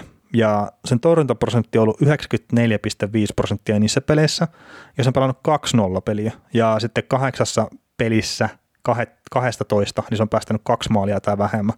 Ja sitten ne voitti sen Kolumbuksen 2-1 ja sillä oli torjuntaprosentti oli 96. Niin mä en oikeasti tiedä, mitä sä voit enemmän niin kuin toivoa kakkosmaalivahilta, kuin sen, että se pelaa loistavasti noissa niin kuin peräkkäisten pidien jälkimmäisissä peleissä. Mm, no voi sitä muuten maalin kanssa. No, no, se on tietenkin jo totta. Ja sitten se maali, minkä se päästi itse asiassa Dubos ja Vedon, niin se, se, se on sen pitänyt torjua. Et se teki muutamia huippupelastuksia siinä pelissä, mutta se miinuskulmasta heitetty etukulma lätty, niin se olisi pitänyt torjua. No ei sehän miinus ollut, mutta plus ykkönen. no joo, mutta toisaalta se oli myös maalintekijän maali. Joo, oli, oli että siis moni ei ammua sinne, että niin. mihin Dupua ampuu. Että, mutta joo, siis monesti tapahtuu hyvin maalivahdille semmoisia, ne saattaa pelata ihan maagisesti ja sitten sit niille joku saakeli suoni katkee päässä ne päättää, no niin, ahnetaanpa se tukulmasta helppo. Mutta to, toikin, siis mä en nyt en silleen niin väitä ymmärtäväni, ymmärtäväni maalivahtipelistä yhtään mitään, mutta mulla on semmoinen käsitys, että maalivahtia opetetaan tänä päivänä niin kuin pelaa prosentteja, niin sitten taas kun miettii sitä, että mikä se kulma oli ja näin, ja se piti jään kiinni ja oli tolpassa kiinni ja näin, niin se oli aika pienen prosentin laukaus, minkä se heitti sitten sinne Dubua sinne yläkulmaan. Mm. Mutta sitten taas toisaalta, että, sellainen, miten mua on opetettu pelaamaan maalissa aikoinaan, niin kaikki sen maalivahdit olisi torjunut sen samalla laukauksen. Onko se sitten enemmän pystyssä opetettu pelaa vai? Kyllä joo, ei tuommoista tilannetta, kun Miller tiputti polville, niin siitä täytyisi olla pystyssä. Niin. Koska äh, legendaarinen maalivahtivalmentaja Jorma Valtonen sanoi, että helvettiä sä se polville sijastet. Mutta toisaalta sanotaan, että Milleri saattaa olla ihan pikkasen vanhempi ehkä, että se saattaa olla, että ne tuolla Pohjois-Amerikassakin niin tarkoituksenmukaisesti treenauttaa näitä maaleja. Joo, joo, joo, joo, joo, siis sehän on mennyt, sehän on mennyt siihen, mm. siihen hommaan, mutta Miller on sitä, sitä ikäpolvea, kun hän oli vielä aikoinaan maailman paras maalivahti. Niin, kyllä. Hän torjui, hän torjui silloin Buffalo-aikoina, hän torjui älyttömän hyvin ja siis ei tosiaankaan ollut heti jäissä mm. tämmöisessä samanlaisessa tilanteessa, missä tämä, tämä kyseinen maali tuli, että, että, tota, että monta kertaa ää, No NHL nähdään paljon sellaisia maaleja, että ammutaan maalivahtion polvillaan, ammutaan etu-yläkulmaa, mutta toisaalta maalivahdit on kanssa niin isoja yleensä, että, että tota, kyse se niin pieni rako sitten on, että se on niin kuin helppo pelata prosentteja, mutta no, tässä Joo. on mielipiteet. Joo, no mutta siis mulla oli Milleri kolmosena tosiaan, ja siis ihan huippumaalivahti edelleen kyllä. Ja se, että nuo tilastot on noinkin hyvät kuin mitkä sillä on, niin kun miettii, miten huono Dax oli viime kaudella, niin ihan käsittämätöntä. Mutta kuka sulla on siellä sitten? Tänä, itse asiassa vähän heittää nämä munkin kaverit tästä, niin kuin, että mulla Halakki on kakkosena, se on mun mielestä erittäin niin kuin laadukas kakkosmaalivahti.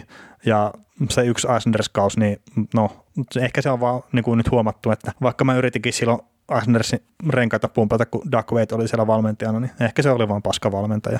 Ja Halakki ja Kreisse niin molemmat on pelannut hemmetin hyvät kaudet sen jälkeen ja just tuolla Bostonissa, niin Halakki antaa ras, Raskille just sitä, mitä se tarvii, eli lepovuoroja, kun pystyy pelaamaan laadukkaasti sitten startit kuitenkin ja sitten mulla ykkösenä on Juuse Saros, joka on mun mielestä ainut näistä, niin kuin mikä omaa potentiaalia ykkösmaalivahiksi, niin sen takia mä nostin sen kärkeen tuohon. Mm. No mutta toisaalta taas Milleri Halakki on ollut kaikki entisen ykkösmaalivahti. Niin, niin kyllä, kyllä. No mutta ketäs, ketäs sulla? No mulla on kakkosmaalivahdista, niin Halakki ei ei tota, noin sopinut tälle listalle, listalle ja, ja tota, noin, ihan vaan siksi, koska mun mielestä siinä on kolme parempaa, mm, niin kolme kyllä. parempaa edessä. Ei ole kyllä Milleriäkään sillä listalla. Mutta, no, mutta se on vaan väärin. niin, siis, niin, siis kun, tää on taas just tämä perus epäreilu, että luettelet tuon kymmenen kakkosmaalivertit, että me ei keksitä nimeä. Mutta tota, joo, Lehner... Ei käydä lunttaamassa, ketä siellä pelaa. Niin, siis niin, se on just tämä olennainen asia, että, että to, kun me ruvetaan puhumaan joukkueesta, niin hetkonen, ketä sille mä muistan taas, me ei muista, että ketä on pelannut missä. Mm. Mutta joo, mulla on tota, taas yksi entinen Islanders malevat, eli Robin Lehner on kolmantena, mm. koska mun mielestä Corey Crawford on aina terveen ollessaan niin syökoikkusmalevat. Juussaros on kakkosena, ihan vaan, koska, koska NHL paras kakkosmaalivahti on Anton Kudovin No mutta siis toi on silleen, että ei mulla oikein niinku mitään järjellisiä perusteluita, että miksei voisi mennä noin. Mm, niin, niin.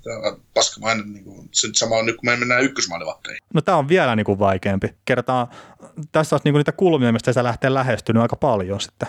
Ja, ja se, mikä niinku on, meillä on muutamia pieniä eroja tässä näissä meidän listossa varmaankin, mutta kun se joukkue, missä sä pelaat, niin se vaikuttaa vähän liikaa ehkä. Ja sitten tänä päivänä mä sanoisin, että siellä ei ole semmoista niin kuin, aivan selkeää niin kuin ykkösmaalivahtia. Tai siis semmoista, mikä sä voit ottaa niin kuin silloin, kun Dominik Hasek oli parhaillaan. Niin se ei ole semmoinen, että sä voit, että no okei, Hasekki on ykkönen, ja sitten voit niin kuin lähteä miettimään, onko Patrick Roy vai Martin Brodeur, jne. Mm. Mutta otetaan nyt semmoinen huomio, että sun listassa ei ole yhtään maalivahtia, joka olisi Stanley Cupin. Siis sulla on näet kuusi maalivahtia tässä, niin kuin kolme, mikä sun listalla, ja kolme top kolme ykkösmaalivahtia, niin yksikään ei voittanut Stanley Cupin. No joo, joo. Sekin on, niin kuin, se on niin kuin jännä. Mulla on yksi No mutta se, mitä se meinaa? Stanley niin, mutta se, just, se, just, mut se, mut se just kertoo, se just kertoo siitä. No joo, joo, joo. Ja sit... me puhutaan, että nämä on niin helvetin hyviä maalivahteja, että kenellä Skannu on onnistunut voittaa. Mm.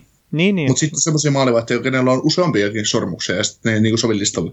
Onko siellä muuten yhtään maalivahtia, millä on monta sormusta? No, joku Maffi esimerkiksi. Niin, totta. Matt Mari. Totta, niin se voitti tulokkana kaksi Stanley Cupia. no, mutta et sä voi sitä nostaa hei tonne. Niin, no niin no se just. Ja sit... Flööri voisi ehkä nostaakin. Mm, mutta Flööri ei tällä hetkellä NHL top, top 6 niin, niin, niin, niin, Ja siitä edellisestä, silloin kun se on torjunut joukkueensa voittoon, niin siitä on muutama vuosi muuten aikaa. Mm. Sitten esimerkiksi, onko Jimmy Howard? Ei. No niin, mutta sillä on Stanley Cup. No, niin, niin. No mutta tota, meneekö me näihin listoihin? Kumpi aloittaa?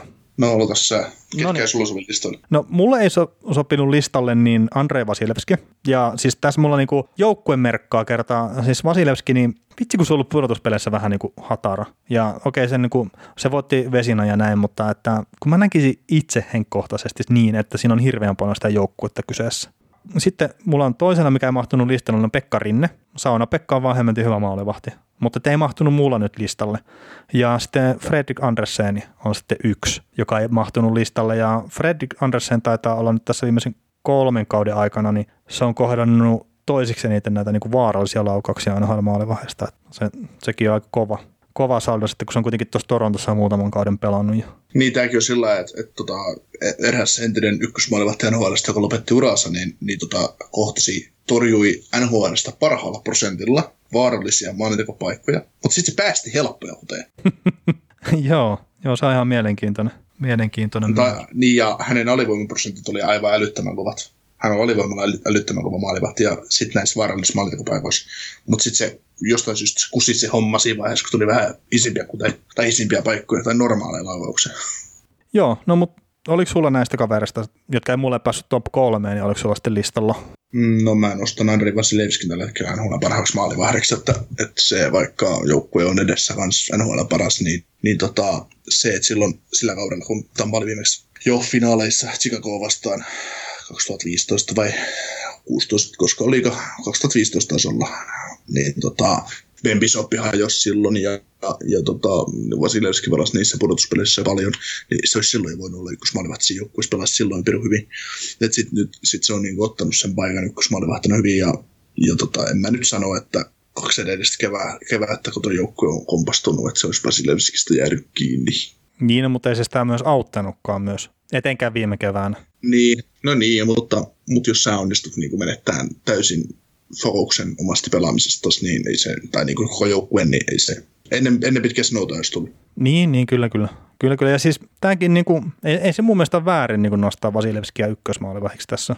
Niin ja, siis, niin ja siis, jos mäkin katson niin kuin teknisesti maalivahtia ja katson millainen ne tekee siihen, millainen ne torjuu peruslaukauksen tai jotain muuta vastaavaa, niin Vasilevski on siinä ihan ykkönen niin kuin tällä hetkellä. Se on ihan, täysin verrattavissa Kari Priceen, mutta Kari Price oli pari vuotta sitten, pari, no sanotaan viisi vuotta sitten. Niin, niin tämän päivän Kari Price ei ole ehkä ihan samalla tasolla. Mutta tota, se, se, minkä takia mä niinku myö, myös tosiaan niinku itse tiputin Vasilevskin pois tosta, niin öö, siis toi Louis Dominique, mikä nyt ei tällä hetkellä pelaa NHL, niin sekin sitten kuitenkin voitti 21 peliä tuossa Tampan joukkueen takana viime kaudella. Niin, niin se oli kuitenkin sitten Arizonassa niin kuin ihan paska maalivahti. Niin se, se, sitä vaan mä niin kuin mietin, että minkä verran se, se joukkue vaikuttaa siihen Vasilevskin pelaamiseen. Että okei okay, siis Vasilevskin tilastot on paremmat kyllä kuin Dominikin, mutta siis kuitenkin.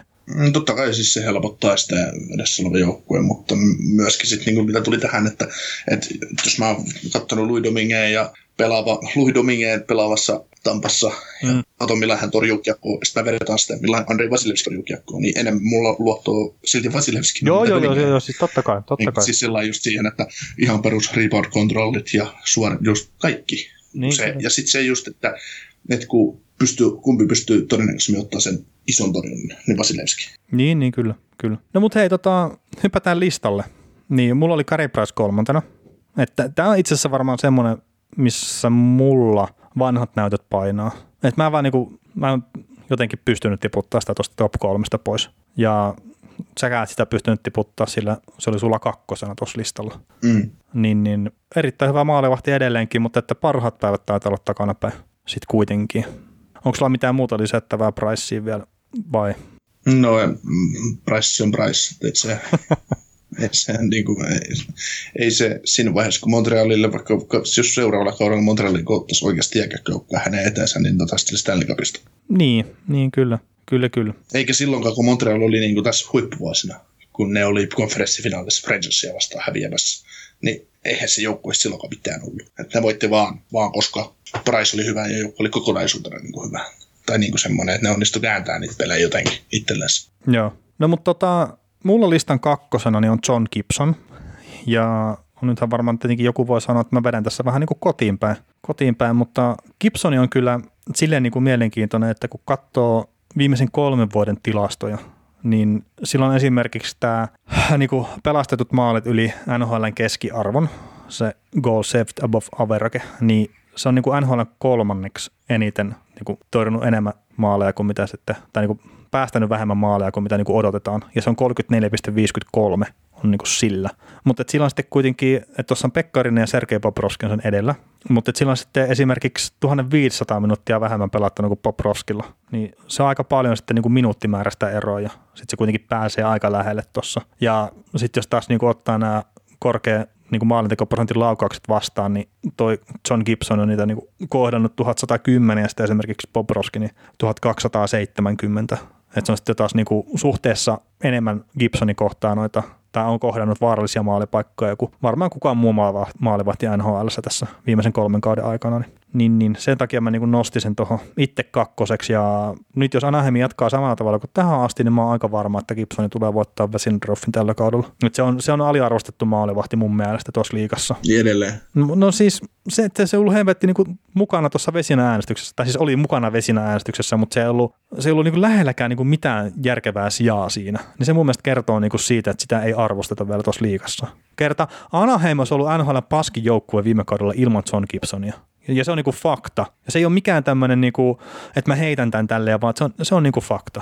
Joo, joo, joo. Mutta siis niinku se on just se ongelma just nhl että ei, ei pelaajat, jotka eivät niinku joukkueena menesty, niin eivät saa arvostusta. Ja se, mikä on mielenkiintoista, niin Vesinan äänestää NHL GM.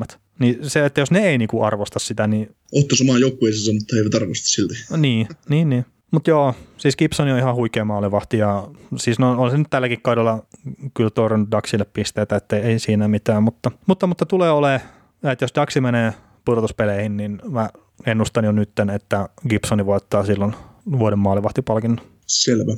Mitäs tota, ihmettelee, että sulla on, sulla on tota, jos mun listalla kolmantena on Brady Holtby, mutta sä oot vetänyt ton Bobrovskin sopimuksen vessanpöntöstä niin monta kertaa jo alas tänä, tänä syksynä, että miten sulla on Bobrovski? No siis tiedätkö, kun kyse ei ole siitä, että mikä sen taso on tällä hetkellä, vaan se, että mikä sen taso on kolmen vuoden päästä. Mm, niin, ja, niin, ja, niin. ja Bob Roski on niin näissä monissa edistyneissä tilastoissa, niin se on niin se ykkösnimi. Että just tämä, niin montako maalia se on törnnyt niin keskiarvo yläpuolella, no Bobrovski on ykkönen. Kuka on törnnyt eniten vaarallisia laukauksia? No Bobrovski on ykkönen. Sitten joku, olikohan niin kuin vaarallisten laukausten, vaarallisten laukausten torjuntaprosentti, Bobrovski on kakkosena, Ben Bishop on ykkösenä. Niin siis onhan se niin kuin ihan älyttömän huikea maalivahti, mutta se sopimus, mikä sille annettiin, ja etenkin se, mikä se pituus on, niin se on perseestä. Ja ne tulee ne tulee ihmettelemään sitä sitten kolmen, neljän vuoden päästä, että mitä ne tekee, kun niillä on tämmöinen maalivahti, mikä ei saa mitään kiinni joka torjuu 94,5 prosentilla johdattaa vuodesta toiseen joukkuetta 50, 50 voiton kausiin. no se voi olla, mutta... niin. siis se, mitä, se... mitä me tehdään tällä? Miksi me maksataan tälle kaverille 10 no. miljoonaa tästäkin kaudesta? Niin. Mutta se, mitä me niin Poproskin sopimuksessa kritisoin, on se pituus enemmänkin kuin ehkä just se, että se maksaa 10 miljoonaa. Tai sitten mä oon saattanut puhua ihan mitä sattuu, mutta että kuitenkin se pituus on niinku se suurin ongelma mulla siinä Bob Roskin sopimuksessa. Niin, siis jos NHL olisi palkkakattosääntö, niin Bob Roski olisi todennäköisesti saanut neljän vuoden sopimuksen arvot 25 miljoonaa per kausi. No se voi olla. Niin, se voisi ihan olla näin. Ja, ja se mikä, niin kuin, että Bob Roskihan aloitti taas kauden heikosti. No yllätys, yllätys, se aloittaa aina kauden heikosti. Mutta siis nyt esimerkiksi tuossa Buffaloa vastaan, niin oli ihan huikea siinä pelissä. Siis aivan fantastinen, se mitä mä katsoin sitä peliä. Niin se varmaan nyt mikä, se prosentti tällä, mikä se prosentti muuten tällä hetkellä on, mitä palkka tuosta saa maksaa pelaajalla? 20. Se on se, mun mielestä se on 20, se on se sääntö. Palkkakatto on 81,5 miljoonaa, eikö? Taisi olla joo. No on siis tässä tapauksessa 16,3 miljoonaa kausista, mitä olisi Poprauskille voinut maksaa. Niin, mutta ei, ei siinä tosiaan, niin kuin, että Holtpia mä en pystynyt itse nostaa, enkä nostanut edes tuohon niin mainittavien listalle, sillä mun mielestä niin Holtby on nyt ollut kuitenkin pienessä semmoisessa luisussa niin pelinsä kanssa, että en mä sano, että se on huono maalivahti, mutta että ei ehkä ihan sitä parasta Braden Holtbia, mitä niin on joskus nähty. Ei varmaan joo, mutta tässäkin taas tullaan niihin ää, tilastot voi olla, näyttää mitä näyttää, mutta sitten siihen kokonaisuuteen ja siihen, että miten se, miten se sitten, kun peli pitää voittaa, toimii siellä ja näin, että, että no, tota, niin, niin, niin. niin kuin, se periaatteessa, että tässä, kun, jos ajatellaan näitä meidän, meillä on nyt tota noin, meillä on viisi maalivahtia tässä top, top kolme listalla yhteensä. Mm. Niin, niin tota, en mä tiedä, kenet mä sitten Holtbia noista sen niin kuin tavallaan pelaamaan mun joukkueeseen pudotuspelit tavallaan. Että, no sä varmaan, sä Holtby, jos sulle vii, niin kuin viides vaihtoehto varmaan, mutta, mutta niin kuin, mun mielestä kaikki ajaisi sen saman asian. No mutta toikin on sitten taas, että, että, että jos sä lähdet niin taas voittaa yksittäistä peliä, niin en mä välttämättä Bob Roskia ottaisi kyllä siihen peliin. Niin, niin, mutta jos lähdetään ajatellaan, että alkaisi pudotuspelit, jos täytyisi niin. ottaa näistä viidestä maalivahdista joku maalivahti, niin onko sille yhden tekevää, että kuka sen sinne sitten otat, kenet se niistä otat niin maali? Niin, no ei, ei, ei siis tietenkään. Mutta se, se, se vaan, että jos, jos se sillä tavalla ajattelen, niin tämä mun lista saattaisi olla erilainen. Mutta toi on niin kuin mielenkiintoinen pointti. No niin, niin mutta sitten taas tässä on just se, että meillä molemmilla painaa nämä Pricein vanhat näytöt. Niin, niin kyllä. Niin, kyllähän niin kuin, sit taas, että niin kuin, ei Holtbyka turhaan ole NHL tai yksi maailman parasta Ei, ei, ei. Ja, ja se, mitä se teki toissa keväänä Tampapeita vastaan, kaksi vikaa peliä, niin Tampapeen hyökkäät puhalteli nollia, kun ei paljon tullut tehoja. Niin ei se nyt ollut pelkästään sitä, että Capitals puolusti niin hemmetin hyvin, että kyllä siellä Holtby otti ihan hyviä koppeja. Kyllä. Että, että kyllä se niinku tosiaan se, no Holtby niinku ihan varmasti pystyy vieläkin niitä pudotuspelisarjoja voittamaan ja näin, mutta että mulla nyt ei mahtunut tuohon, mutta en mä tiedä sitten, niinku, että, että miksi Kari Price on tuossa. Mm. Että en, mä, en mä halua niinku oikeasti perustella sitä. Että jos, että jos mä niinku silleen kun mä tykkään niinku tilastoista ja kaikesta muusta tuommoisesta, se on vaan niinku mun heikkous ehkä, niin kyllä Pekkarinen pitäisi ottaa kolmantena ennen Kari Pricea. Tai ehkä Anderseni. Sitten taas mä en saa Pekka Rinnettä sopimaan sinne jostain syystä, vaikka hän on ihan huippumaalivahti, niin, mutta niin. Ei, ei, se mun, mun silmissä ole niin, kuin, niin erinomainen. Ei se ole niin kuin, taas hauska sanoa, ei se voittanut mitään. no mutta ei se ole. Mm. Mutta kun nämä on hirveän hankalia lähteä silleen tekemään ja mun mielestä siis silleen kun nyt niin kuin kauden allahan tuli taas kaiken maailman näitä listoja, että top jotakin keskushyökkääjät ja sitten on ollut niin sen 12 sekuntia julki, niin niistä on sitten se 7 miljoonaa kommenttia, että voi vittu mitä paskaa, että kuka nämä on tehnyt niin kännissä nämä listat, kun sä et pysty tekemään semmoista listaa, että se kelpaa kaikille. Niin, ja siis kun et sä voi, jos sä ajattelet 10 NHL parasta sentteriä, niin... No, mutta kun se lähtee ykkösnimestä, se lähtee kierroon. Jos mä sanon Conor McDavid, niin sä sanot Sidney Crosby. Niin, sanoisin joka tapauksessa. Niin, niin. mä, sanoisin, mä sanoisin, vaikka se on hyviä kavereita, mä sanoisin kolmanneksi John Tavarisi ennen Patrice Bergeronia ja Nathan McKinnonin. Niin, ja mä sanoisin, että Auston Matthews on parempi kuin John Tavares. niin. niin se, se, vaan, että kun ehkä se pointti ei ole se, että saadaan niinku olevinaan oikeaan järjestykseen äijät siellä, vaan se, että no okei, siis tekstimuoto on hirveän vaikea niin purkaa, mutta että kun mekin niin kuin, niin kuin periaatteessa pystytään rajoittomasti juttelemaan näistä asioista, mutta että saadaan niin kuin vähän eri näkökulmia, että mitä asioita arvostetaan sitten. Ja nyt kun sä niin heidit sen pudotuspeli, pudotuspelien voittamisen, niin mulla saattaisi olla vähän erilainen tämä lista tosiaan. Mm. Mutta että jos nämä nyt nämä listat on hirveän huonoja, niin, niin, niin laittakaa nyt ihmeessä palautetta siitä, että jos nämä nyt oli jollain tasolla niin kuin järkeviä, niin saa nyt siitäkin laittaa palautetta, että, että ei siinä ihan niin kuin mielellään kuulee kaiken nämä, maailman näitä palautteita kaikista näistä jutuista, mitä me tehdään. Kyllä.